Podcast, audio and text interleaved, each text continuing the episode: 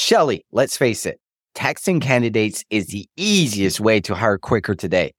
But your cell phone doesn't connect to your ATS. You're sharing your personal number with strangers. That's pretty scary, right, Shelly? And Mm. it's not even legally compliant. Mm, this is where our friends at Rectxt come in.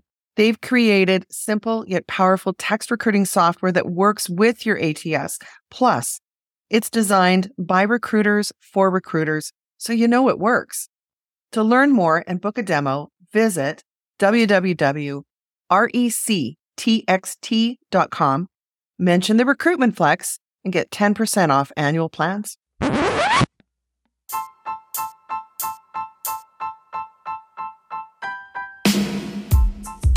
Welcome to the Recruitment Flex with Serge and Shelly. I'm Serge. And I'm Shelly, and we talk all things recruitment starting right now. Bonjour and welcome to the Recruitment Flex. I'm Serge, and as always, joined by Shelly. Shelly, how are you? Shelly Shelly? No, just go with Shelly. One Shelly's good. Well, isn't your nickname Shelly two times? Yeah, actually.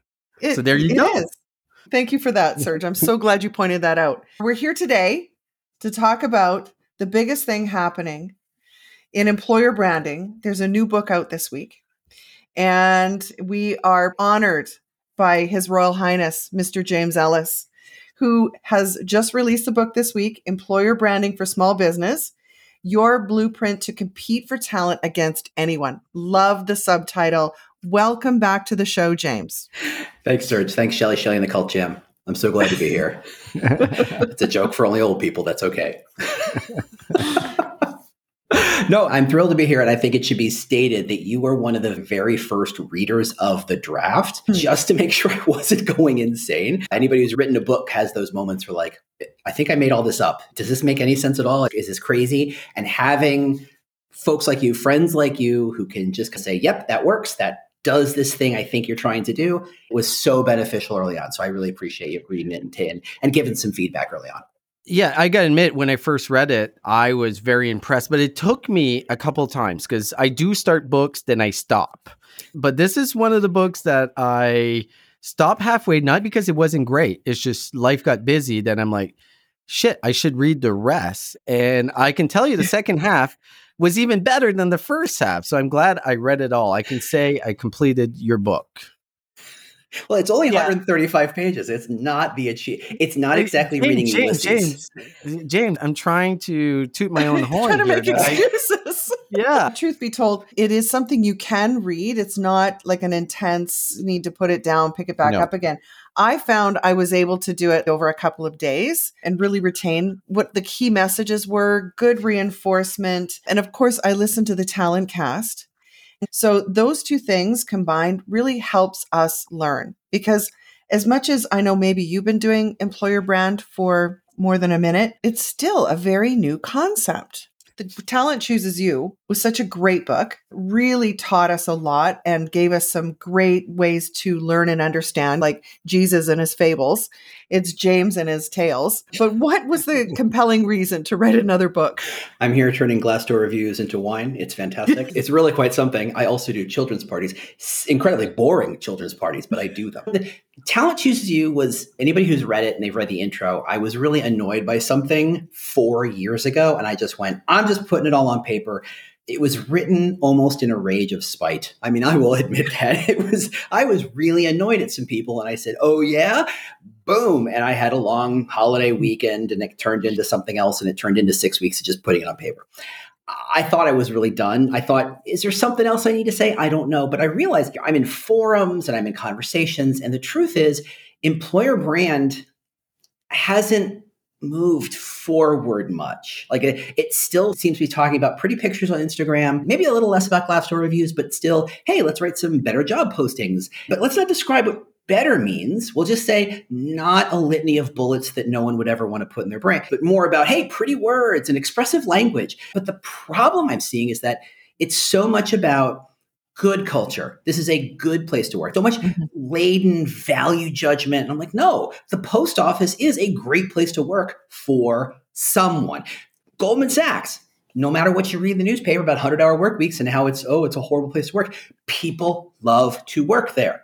And the answer is we're not doing a good job expressing what about our company is interesting, what's useful, what's the value we're putting out. And I think that's so crazy because in employer brand land, we talk about EVPs. The middle word, that middle V is for value.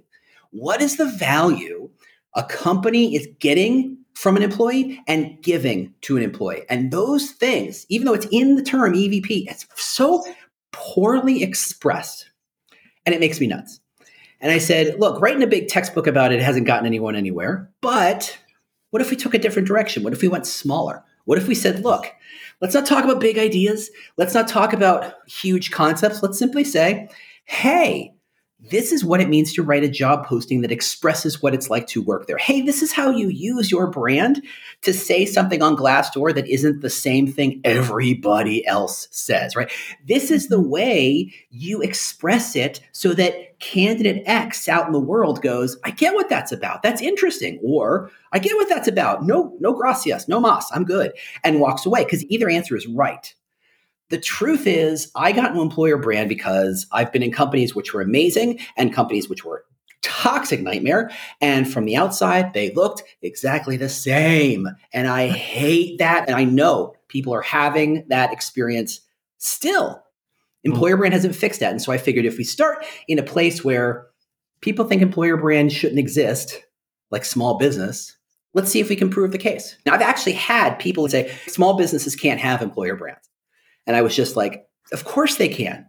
They're the best position to have strong employer brands. Yeah. They're smaller, they're mm-hmm. agile, they're tighter, they're focused about what they're about. They're not 12,000 units scattered across four continents. They're 300 people in Cambridge, England. There are 200 people in Utah. They're whatever they are. They're tight. They're focused. Why on earth can't we give them an employer brand? Why on earth can't we use that employer brand? And that's really where the book came from. I'm still curious why you yes. picked for small business because like everything that I read into it is applicable to pretty much any business. But I think where the big advantage for a smaller business is they can actually do stuff. They don't have to worry about legal. They don't need to worry about corporate marketing. The CEO is easy to access. So why the target of small business on the book cover? Because no one is talking about them or for them. And okay. there are millions of them. That's the trick. It's 20 million businesses in North America. They aren't all Meta, they aren't all General Motors, they're not all Procter and Gamble. Most of them are 100, 200, 300, 400, 500 people. And the laws of economics say they can't afford a full-time employer brander and frankly they probably can't afford bringing in an agency to do a full evp project but they still have a brand and they still can use it. They just need some very simple instructions to build it, right? To just, hey, it's just working on these eight projects, doing them in these orders, seeing how one affects the other, how one impacts the other. You think two, three hours a week for 12 weeks, you can walk out of the other end with real, obvious, noticeable point to it and say, yeah, we made some real impact here. That's really what it's about. Because the problem with big companies is that they're all kind of different and it's mm. very easy to say, oh, well, that's not quite my company. That's not quite exactly how it is. I thought if I started a small company and say, look, if you're scrappy and you're nimble and you're agile and you're just desperate to duct tape something together to get it out the door to make it work, this is the kind of employer branding you want that you should use and will have real value.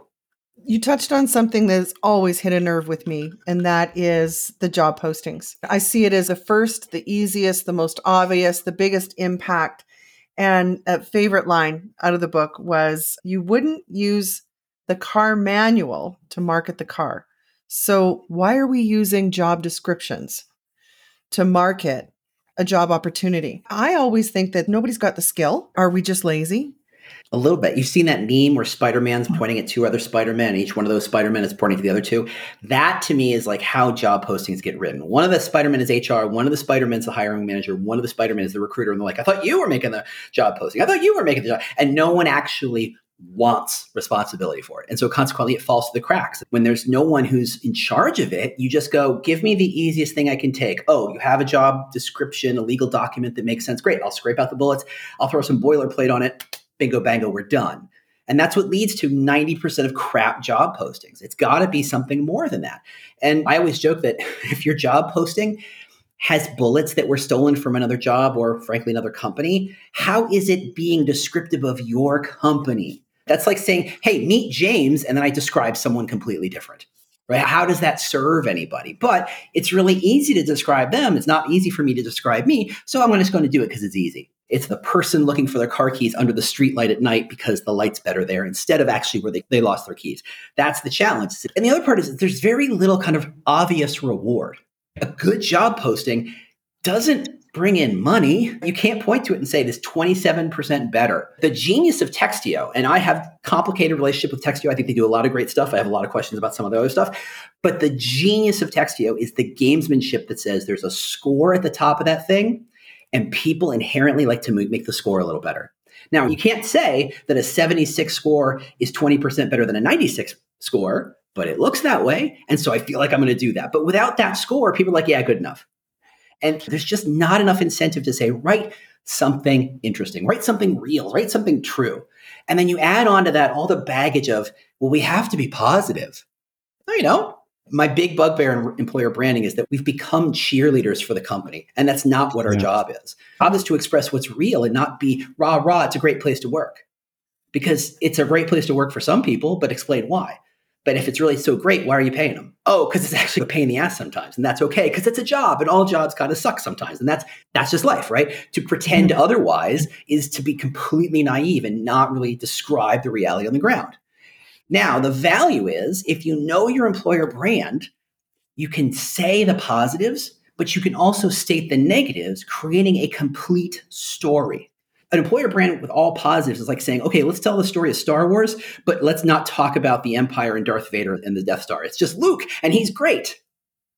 The hell kind of hmm. story is that? You need friction. You need kind of conflict. You need something to say, this is a story. And we've decided that all we're going to do is tell the nice parts. And you can't do that. The real power, though, is if you describe the downsides, the dark sides, whatever you want to call it, you can actually use the dark side to show how your claims about the positive stuff is real. Yeah. If you're talking about this idea like, hey, this is a place to work where it's really hard for us to get anything done. Everything needs 17 signatures. Everybody's got to be a part of it. Everybody needs to be involved in everybody else's decisions. We're completely transparent, but that means everybody's questioning everything you do 24 7. Now, if you leave that as a Glassdoor review, that sounds like a nightmare place to work. But if I said this is a place where we're very collaborative and we're very consensus driven, we're very focused on making sure everybody is in agreement before we make steps forward. Now, that's not for everybody, but when you explain it like that, that, sounds interesting. For some people, yeah, I want a place where it's about agreement. It's not about friction. It's not about fighting. It's about let's find a way for us to agree to these things and move forward. I've described the same company, the good and the bad. And if I just said this is a place where we, we like to be very agreeable, that sounds like hmm. total bullshit. That sounds like crap, right? That sounds like lies. But if I say, and the downside of that is we're slow moving because we need everybody to be on the same page. We do have so much transparency that sometimes it feels like you're always in the spotlight and not always in a good way. That negative says this is the other side of the positive. And suddenly you go, yeah, I get why that's true. And I guess that positive must be true. That's the power of an employer brand. It gets, lets you kind of tell the complete story. Our last episode, we actually talked about a couple of things that relate directly to this. And one of the articles showed that 30% of candidates are looking for a job that is dependable. Yeah. Then, if you go on the job ads that are trying to recruit these people, it's all about the fancy, like entrepreneurial. And like, are you really targeting as a government or corporate an entrepreneurial person? Aren't yeah. you targeting the wrong person. But one of the things that I got to admit, copywriting scares me, James, mm. really scares me. Writing a job ad, writing a Glassdoor review, writing a recruiter outreach, anything for social channels really scares me. It, it intimidates yeah. me. And what I love about your book you give the guidelines of what you should do and it gives me a head start. Yeah. So you just went on to the Glassdoor responses, which I absolutely love and was an aha moment for me. Yeah, me too. The other one was the offer letters. Can you give the audience a little bit of a highlight of like how you should approach offer letters? Yeah. So the nice thing about employer brand is it creates, and I won't say the word consistency, but it creates a kind of congruency where you're talking about seven things, but they all seem to be aligning in the same direction. You're not talking about this place it's all about consensus and collaboration, but also about each individual can do whatever they want, right? That makes no sense. There's no kind of sense of what is this place. But if you talk about, hey, this is a place of collaboration, this is a place of together, this is a place of teamwork, this is a place where we have deep transparency and we want people to challenge us. Those are four different things, but they're expressing the same idea. They come together the power that brand is when you have that and you talk about that at the the bait side, right? The job posting, the LinkedIn posting, the headline, the whatever it is that gets people attention. And they go, "Oh, that's interesting. That's important because they're going to see more of that same story through the entire candidate journey. Now, if they keep showing up to interviews, if they keep asking questions, I now know something very important about that candidate. They care about collaboration. Why? Because it hmm. was the bait that got them hooked and they keep hearing it and they keep showing up. Now, that's cool and all, but what happens at the offer letter stage is we just throw that out and we say, let's talk mm-hmm. about money, right? You know, you're chopping on a cigar. Hey, let me give you some numbers here. And this is a, like you argue mm-hmm. over title and you argue over start date, whatever. If you start the offer conversation with a simple line, and in this case, if we're talking about a collaborative environment, the line is, hey, look, we know you care about collaboration because that's the conversation we've been having for the last two months. And we hope that by now you've seen how much we care about collaboration, how much it's in our DNA and how we work. So we're thrilled to bring you one and we want to make you an offer. And then you do the rest of whatever you do. But just saying that frames the entire conversation such that the number is just a negotiation. You're just finding a fair number. Without it, everybody's trying to game everybody else. We're trying to squeeze as much juice out of that lemon, right? We're trying to do as much as we can. Within the frame, you're realizing I'm getting the thing I want. The money's just to pay my bills. It changes the conversation. And doing that, and this isn't completely abstract. This isn't academic. I've seen it happen. I've done this at a company. I won't say where, yeah. but I've done this at a company and we saw like a 10 to 12% lift in offer acceptance rates. And I'm talking about like in two months. But understanding what you're about, understanding the story you're about, being consistent to that idea has value through the whole mm. thing, right? If you're buying a Volvo and you showed up because the Volvo commercial showed a car coming off a, you know, parking garage and smacking into the asphalt, and you're like, it's a safe car. And every time you see a Volvo commercial, it's a safe car. And you go to buy it and they say, do you want the fast car? What? What the heck? No, I'm here for the safe car. That's what brought me here. That's the conversation we've been having for two days. Why aren't you selling me the safe car? And suddenly it's a whole different conversation.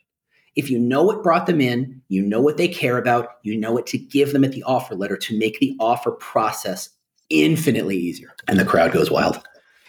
There's a couple of things. As I'm reading it, I saw something activating your employer brand. You mentioned focus, orientation, and SADR. Do you mind expanding into those three elements of activating your employer brand? And first of all, what does activating your employer brand mean? I have a very clear memory of the first time someone told me we need to activate this brand. And I literally went, Yeah, we do. And my brain went, What the hell was just, what did I just agree to? What are they talking about? Activation means, first off, a brand is a concept. It is an abstract idea. Work at Nike because we let you do this. Work at Ford because of this. Work at Google because of this. Like there's a, there's an idea. The reason you believe that idea is not because they said it, but because they proved it. And that activation is how you put into the world the proof points. Coca Cola's consumer brand is happiness, but they don't yeah. just have billboards that say happiness, happiness, happiness, happiness, happiness. Like they, that doesn't work. What they do is they instill and spark happiness with polar bears and Santa Claus and video of first dates and ball games and friends hanging out. It's happy, happy, happy moments. And it leads you to this idea that, yeah, happy, thus Coke equals happy. That is what $4 billion a year buys you. That's what it's there for. If your brand is all about collaboration, if it's all about opportunity, if it's all about freedom, if it's all about teamwork, whatever it is, you can't just say teamwork, teamwork, teamwork, teamwork, teamwork, aside from the fact that it becomes a tongue twister after about five times, apparently. But because what does that mean? You have to express it in such a way that I understand it. If I just say teamwork, what does that mean? Like a baseball team is teamwork, but when the person goes to bat, it's just the one person. It's not the whole team. What does teamwork mean in this instance? How Hmm. far can we push this idea of teamwork? Does that mean I can call anybody at 2 a.m. when I got a problem and they'll jump in because it's all for one and one for all? Is it that level of teamwork? Or is it, yeah, we like to make sure we're supported? Like, where does that happen? Yeah. Give me the shape, give me the boundaries of this idea. The activation is saying this is the shape, and let me tell you a million stories that make that shape real, that delineate what is true about this company, so that we can say, this is how that idea of teamwork works in customer service. And this is how that idea of teamwork works in legal and HR, Mhm. sales, and because those things are different. So you want to activate it to those audiences so they can say, oh, I get it. That makes sense. And I'm interested. That's activation. So breaking that down, you want to make sure Yeah. you're focused. If you're trying to activate seven things at once, you can't do it. Remember, Coca-Cola, happiness, it's one word. and they do that mm-hmm. globally. Again, $4 billion. You think it's easy. It's not. They can prove it. They've got the receipts to prove it. It's hard work. You've got to make sure it's focused. They don't talk about 7,000 things. They talk about one thing in 7,000 different ways. But again, it all leads to happiness.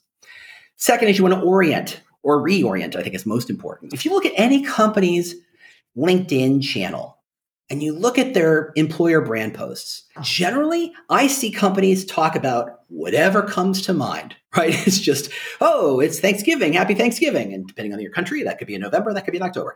It- you could say, hey, it's happy Diwali. You could say, hey, we hired some new people. Hey, we did a charity thing. Hey, it's just, ah, hey, whatever happened this week, sure. Go. There's no planning. There's no thought process. Just, ah, that thing happened. So let's talk about it. Ah. And then, of course, they have to paint it with the old happy brush, make it super positive sounding. That means I read this stuff and I go, I have no clue what it's like to work here. There's no focus. So the process of reorientation says, let's look at the last couple of things you wrote on LinkedIn. How do you talk about that thing? Your award, your charity event, you hired 17,000 people, whatever the heck you're talking about. How do you orient it to point to the brand? So if your brand is about collaboration, how can you say, hey, we won this award because of our collaboration? Hey, we hired these people and they're going to be our new collaborators, right? There's always ways of expressing those ideas. And when you do that, you create this clear narrative about what this company cares about. Coca Cola cares about happiness. They're not all over the map, they are singularly mm. focused. And that creates a simple idea, a hook that reels somebody in. 100% agree. I think one of the things that you mentioned there is looking at what you've done in the past. For anyone that's working in employment branding, I think one of the first things they should do is probably audit what's happened in the past. Thousand percent, a 1000 Mhm. percent. How would you go about auditing your whole employer brand? So it's interesting because each of the channels in employer brand, classic employer brand, are often run by different people. So Yeah. let's compare the two biggest drivers of your employer brand. Let's take job postings off the table because no one really owns them and no one seems to want to own them, and that's a mess. And we've talked about that. But the other two big ideas are your career site and your social channels. Now, these two things could not be any more different. Let me tell you why. Because anybody who's been through a career site launch, redesign, is that really easy? No, you get 17 people and their dog shows up for those meetings and they all have an opinion and they all have a very political opinion and half of them, oh, let's be nice, all of them outrank you. So you are a leaf on the wind in that meeting, right? They're all telling you what to do. You got to say this, you got to talk about this, you got to show this, you got to. And so the job of writing a career site is a game of compromise.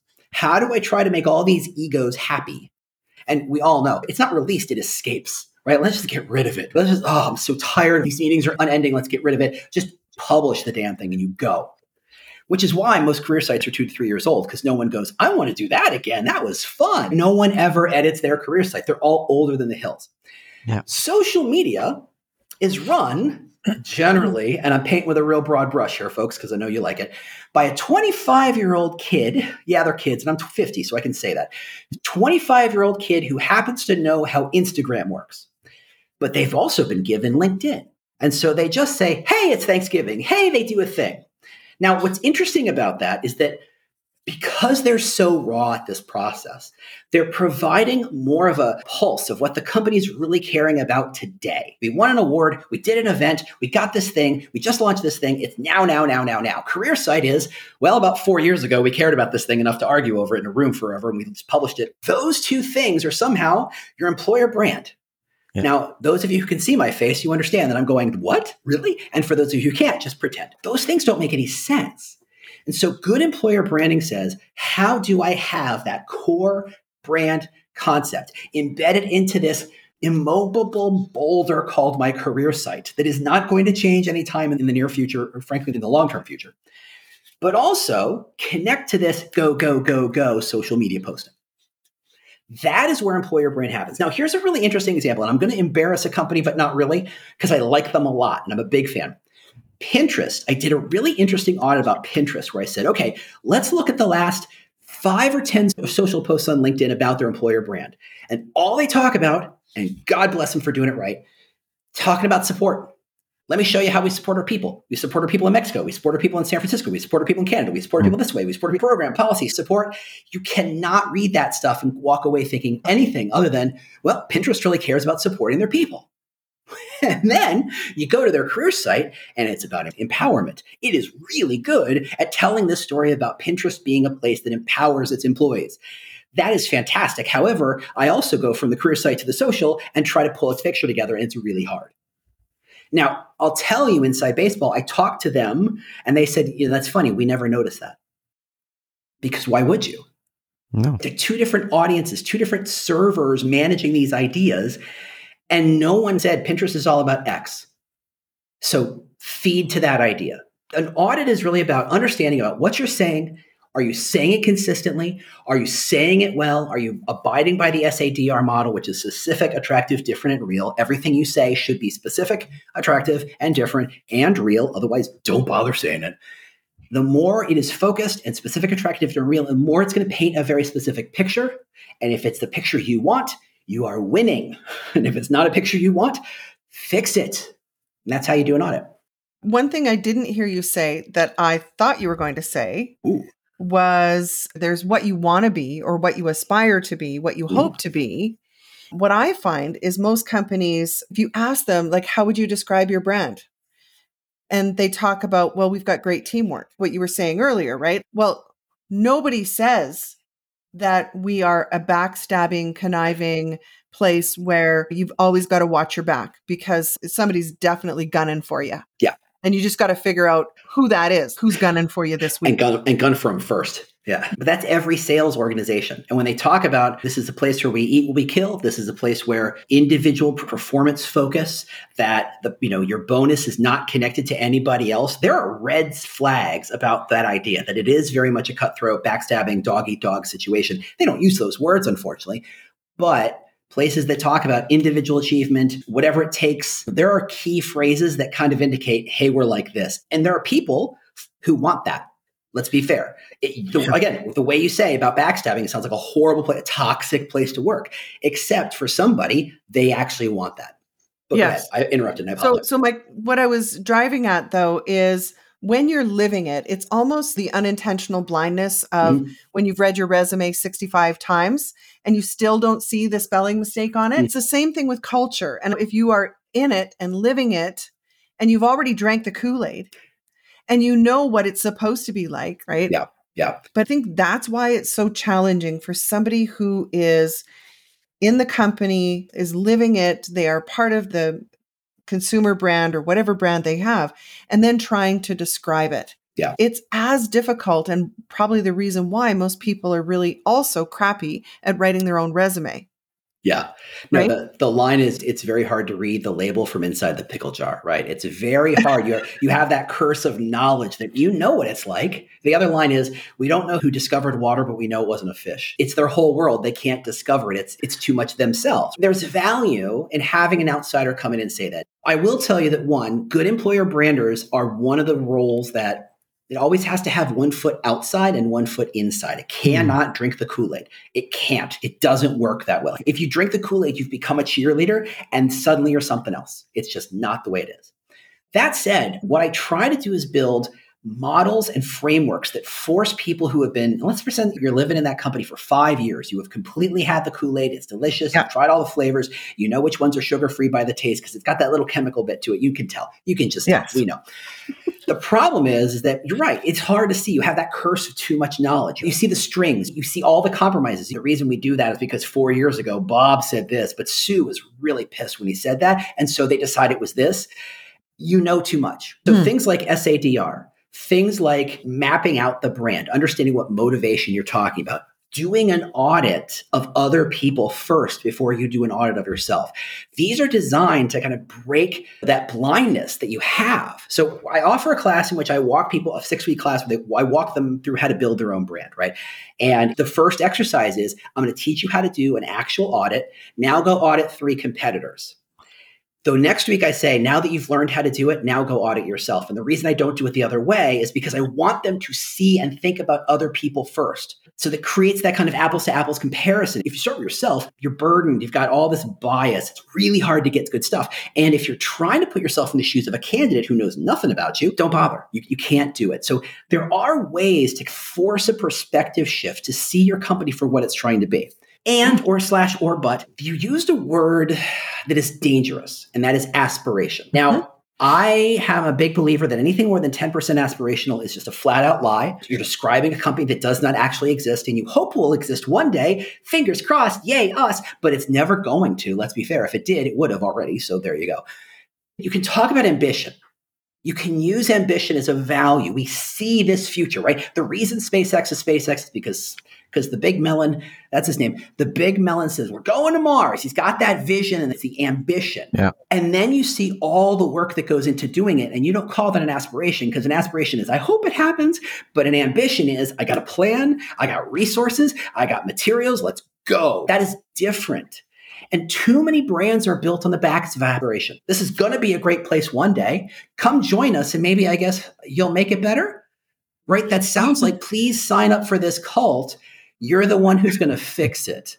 Who wants that job? Nobody. Nobody well, wants. No, listen, I think you're the first one to say there's a perfect job out there for somebody. Yeah, I guess right? that's true. Like, so I really believe some people want that challenge to come in and disrupt the whole bloody thing, yeah. break everything. Bull in a china shop, they usually end up getting packaged out at 18 months. Yeah, yeah. Great way to describe a COO, someone who has the authority potentially to make those changes happen, or a, a CMO, yeah. or somebody with the authority to say, this is the direction we're moving the company. If you hire your junior social media worker and say, please fix us, bye bye. You got nothing. You're going nowhere. It, you're 100% right. There is a, a person for every job, but too many brands are pure aspiration. I agree. Okay, I want to dive in a little bit deeper because the employees might think it's aspirational, but the CEO might think it's reality, especially sure. in a smaller business. We do all these audits. This is what we want to be in the market. The CEO is like every aspirational quote that you can think of is mm-hmm. what he thinks his company is and it ends up dying there and yeah. then it looks like a boilerplate of every recruitment marketing employment branding that's out there. How do you change that? How do you fix that with the ceo it is not easy but i will start by saying this. The employer brand's job is not to say that the baby is ugly.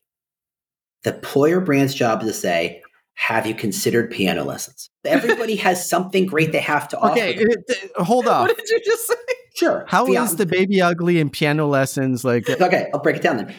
CEOs think those companies are their kids and you can't say anything about their kids. You can't say anything bad. They see nothing but the best in them. They're all about teamwork. They're all about collaboration. Everybody should love working here. The anti-work Reddit thread is filled with the detritus and the artifacts of bosses who think this is the best place ever to work. Why don't you love working here? There's my yeah. my favorite is there's like a poster that's the boss never hears you say, "Yeah, I'll work an extra hour. That's totally fine." Like it's filled with all this like insanity of I've completely drunk the Kool-Aid and I've given my entire life to this company. Stuff the boss thinks.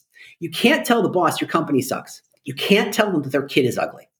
What you can say is, it's not about beauty pageants. It's going to be about this other thing. You are not about teamwork. You are, in fact, about this thing, but you're amazing at this thing. Let's lean into this. Let's talk about this idea, whether it's individual achievement or innovation or performance or culture, whatever that thing is.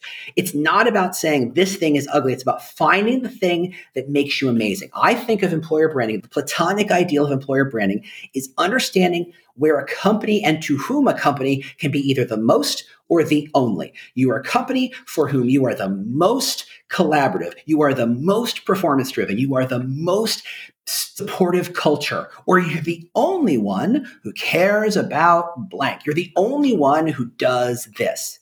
When you can be in that position to a particular audience, you're in a strong employer brand position. And that's the goal. We're trying to position the companies so that they can say and make those claims in a very specific, attractive, different, and real way to candidates that they actually want to hire.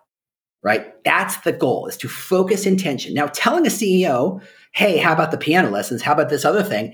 Is a bit of a shift. It doesn't happen in a meeting, it happens over time. It takes data, it takes evidence, it takes proof points, it takes, hey, look, you think you're about collaboration. Let me show you three businesses that are actually about collaboration. Do you have this? Do you have this? Do you have this? No, no, we don't.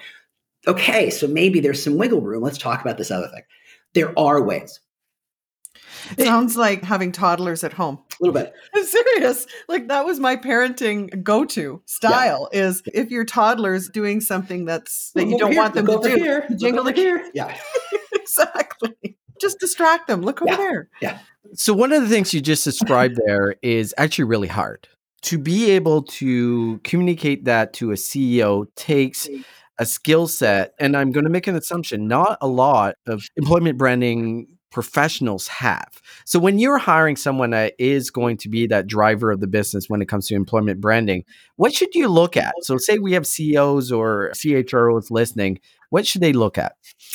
Look, eh, a good employer brander walks in the door knowing they have exactly zero authority or power. Their only power is an influence. How do I influence others to look at this problem differently? How do I influence CEOs to see it in a different way?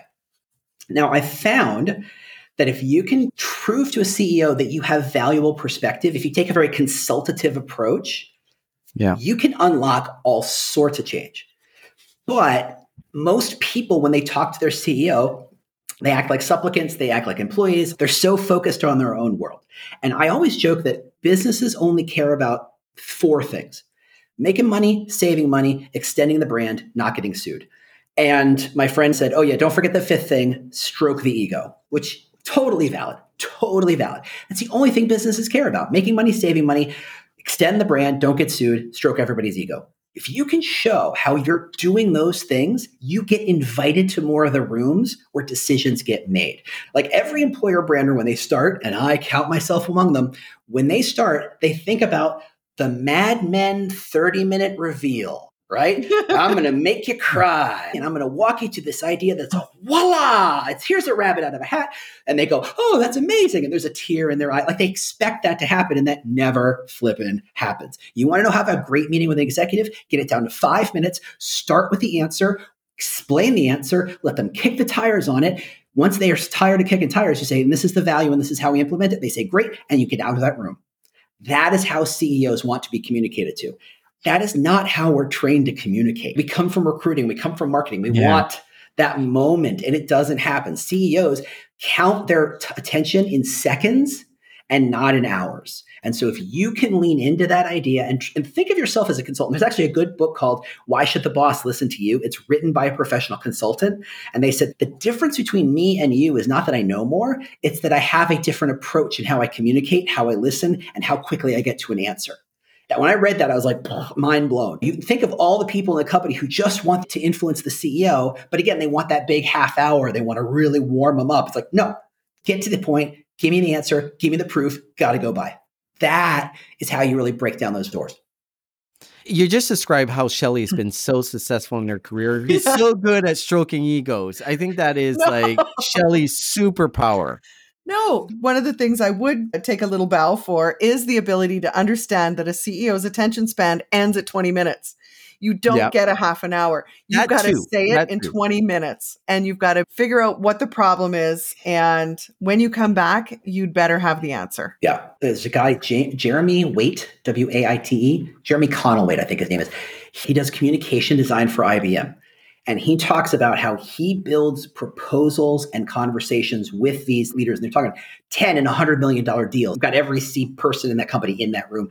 They talk about how you have exactly six minutes because after six minutes, their attention drifts. So what you hmm. do is you say, I have a 20 minute presentation. Every six minutes, I'm going to give them something to let them fade out and then snap them back into focus and bring it in. Like that level of scripting.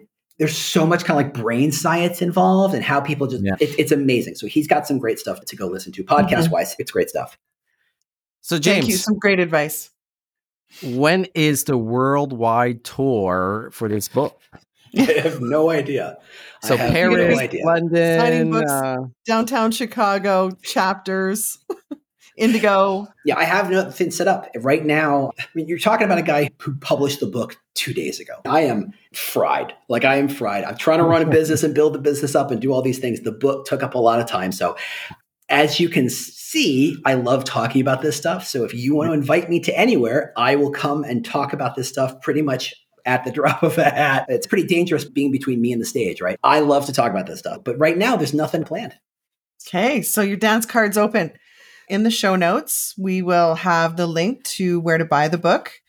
But to get a signed copy, like, what does one have to do? That's a great question. We could talk about that offline. Okay, okay. You have to run a podcast, apparently. That's how yeah, get copy. exactly. So it is available right now. It was officially released April 4th. So Amazon, all the major bookstores, I'm assuming. No, just or Amazon. It's just Amazon. Just Amazon. Just So Amazon. Are you going to have a podcast where you're going to read your book again? I don't know if it would work. I th- it's a whole different model for a book. I will tease Yeah. that I'm having conversations about the next podcast, whatever mi- that might be. So I will say that if you are not yet sick of the sound of my voice, and if you're not, my hat is off to you. But there is talks about new podcasts.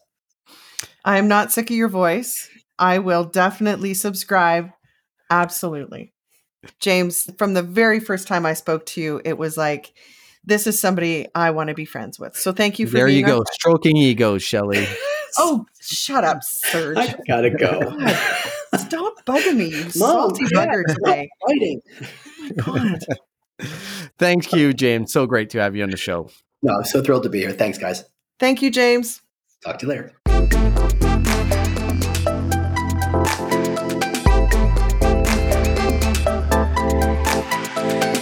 Hi, my name is Sarah, and I want to tell you about my podcast called Can I Offer You Some Feedback? I'm a business consultant and executive coach with over 20 years' experience in change management, leadership development, and naturally providing feedback to high performers. My podcast is for those of you who have a complicated relationship with feedback, whether giving, receiving, avoiding, or seeking. Feedback is essential for our development. In each episode, you'll hear from real people across industries with their ideas, perspectives, and best practices on feedback. I'll also be sharing business bites with you, simple explanations of organizational tools, management techniques, and leadership philosophies that will help you and your businesses thrive. You can listen to Can I Offer You Some Feedback on your favorite podcast app or learn more at evergreenpodcasts.com.